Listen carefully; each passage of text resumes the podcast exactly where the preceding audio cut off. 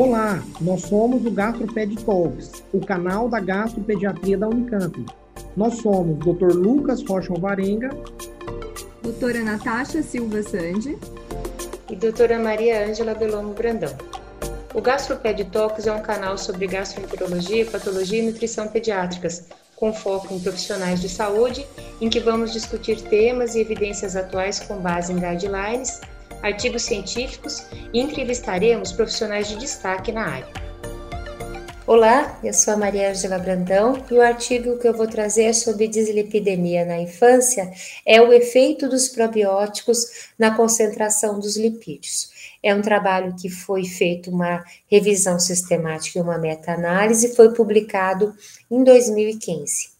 A dislipidemia ela acaba sendo muito frequente e sempre há necessidade de fazer um controle. Lógico que há o controle da dieta, o controle da mudança do estilo de vida, mas há uma procura também por produtos naturais para o controle.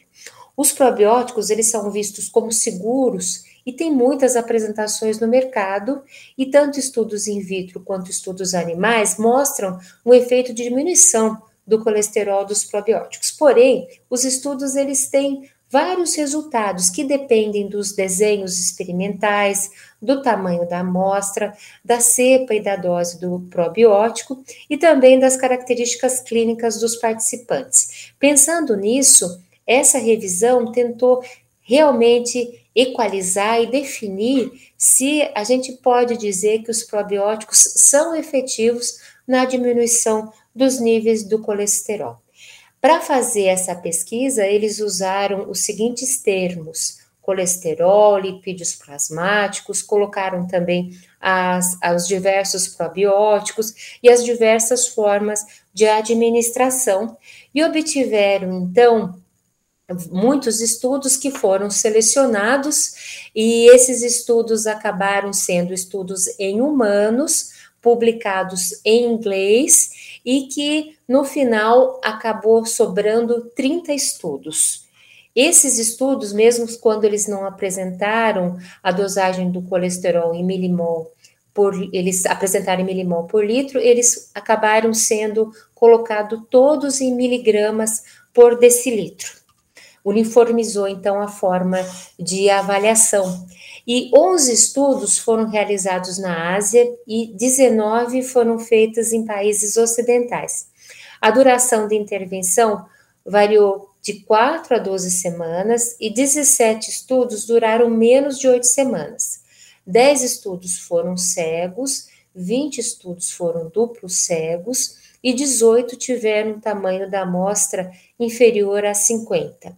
Então, a gente vê é, que também foi avaliado, né, a localização onde foi feito, se é no Ocidente ou se é na Ásia, é, quanto tempo durou a intervenção e, lembrando, foram feitos estudos em humanos, né, e aqueles que fizeram os, os ensaios clínicos randomizados. Eles também avaliaram quais cepas probióticas foram utilizados. Então, os lactobacillus acidófilos foram avaliados em onze estudos, o bifidobacterium lactis em seis estudos, tanto o lactobacillus plantarum quanto o helveticus, três cada um, e o enterobacter faecium em três estudos também. A forma onde foi administrada também foi avaliado.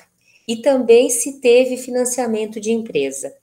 Oito estudos, então, na forma de administração, usaram leite, quinze usaram iogurte ou queijo e sete usaram uma cápsula ou bebida.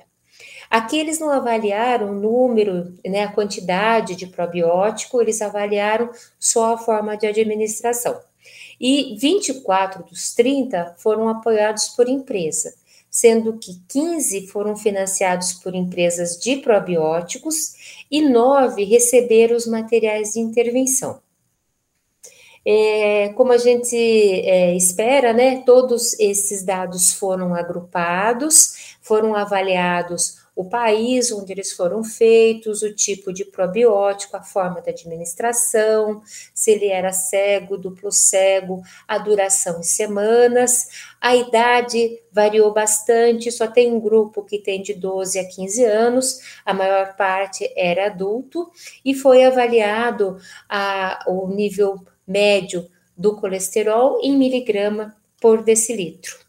E depois foi feita uma análise é, fazendo subgrupos do efeito do probiótico, do metabolismo lipídico, avaliando com intervalo de confiança de noventa e cinco por cento e separando em colesterol total, L D L, H D L e triglicérides. Isso foi muito bem avaliado e acabou gerando um gráfico em forest plot, e esse gráfico mostrou algumas é, conclusões muito interessantes, né? Algumas conclusões que levaram a pensar que o lactobacillus acidófilos, mistura de lactobacillus acidófilos e bifidobacterium lactis e o lactobacillus plantarum tiveram um efeito benéfico significativo, enquanto o lactobacillus helveticus e o enterobacter faecium não tiveram.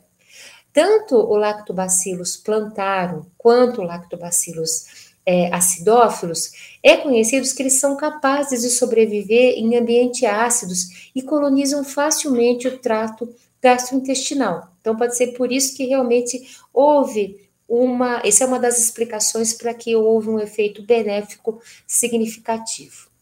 E outra coisa que isso mostrou... É, que, esse, que essa meta-análise mostrou, é que os probióticos tiveram um melhor desempenho naquelas populações que tinham maiores níveis de colesterol. Nas populações que tinham os níveis pouco acima do, do, do nível considerado de corte, não teve tanta melhora quanto aqueles que realmente tinham um colesterol bem elevado.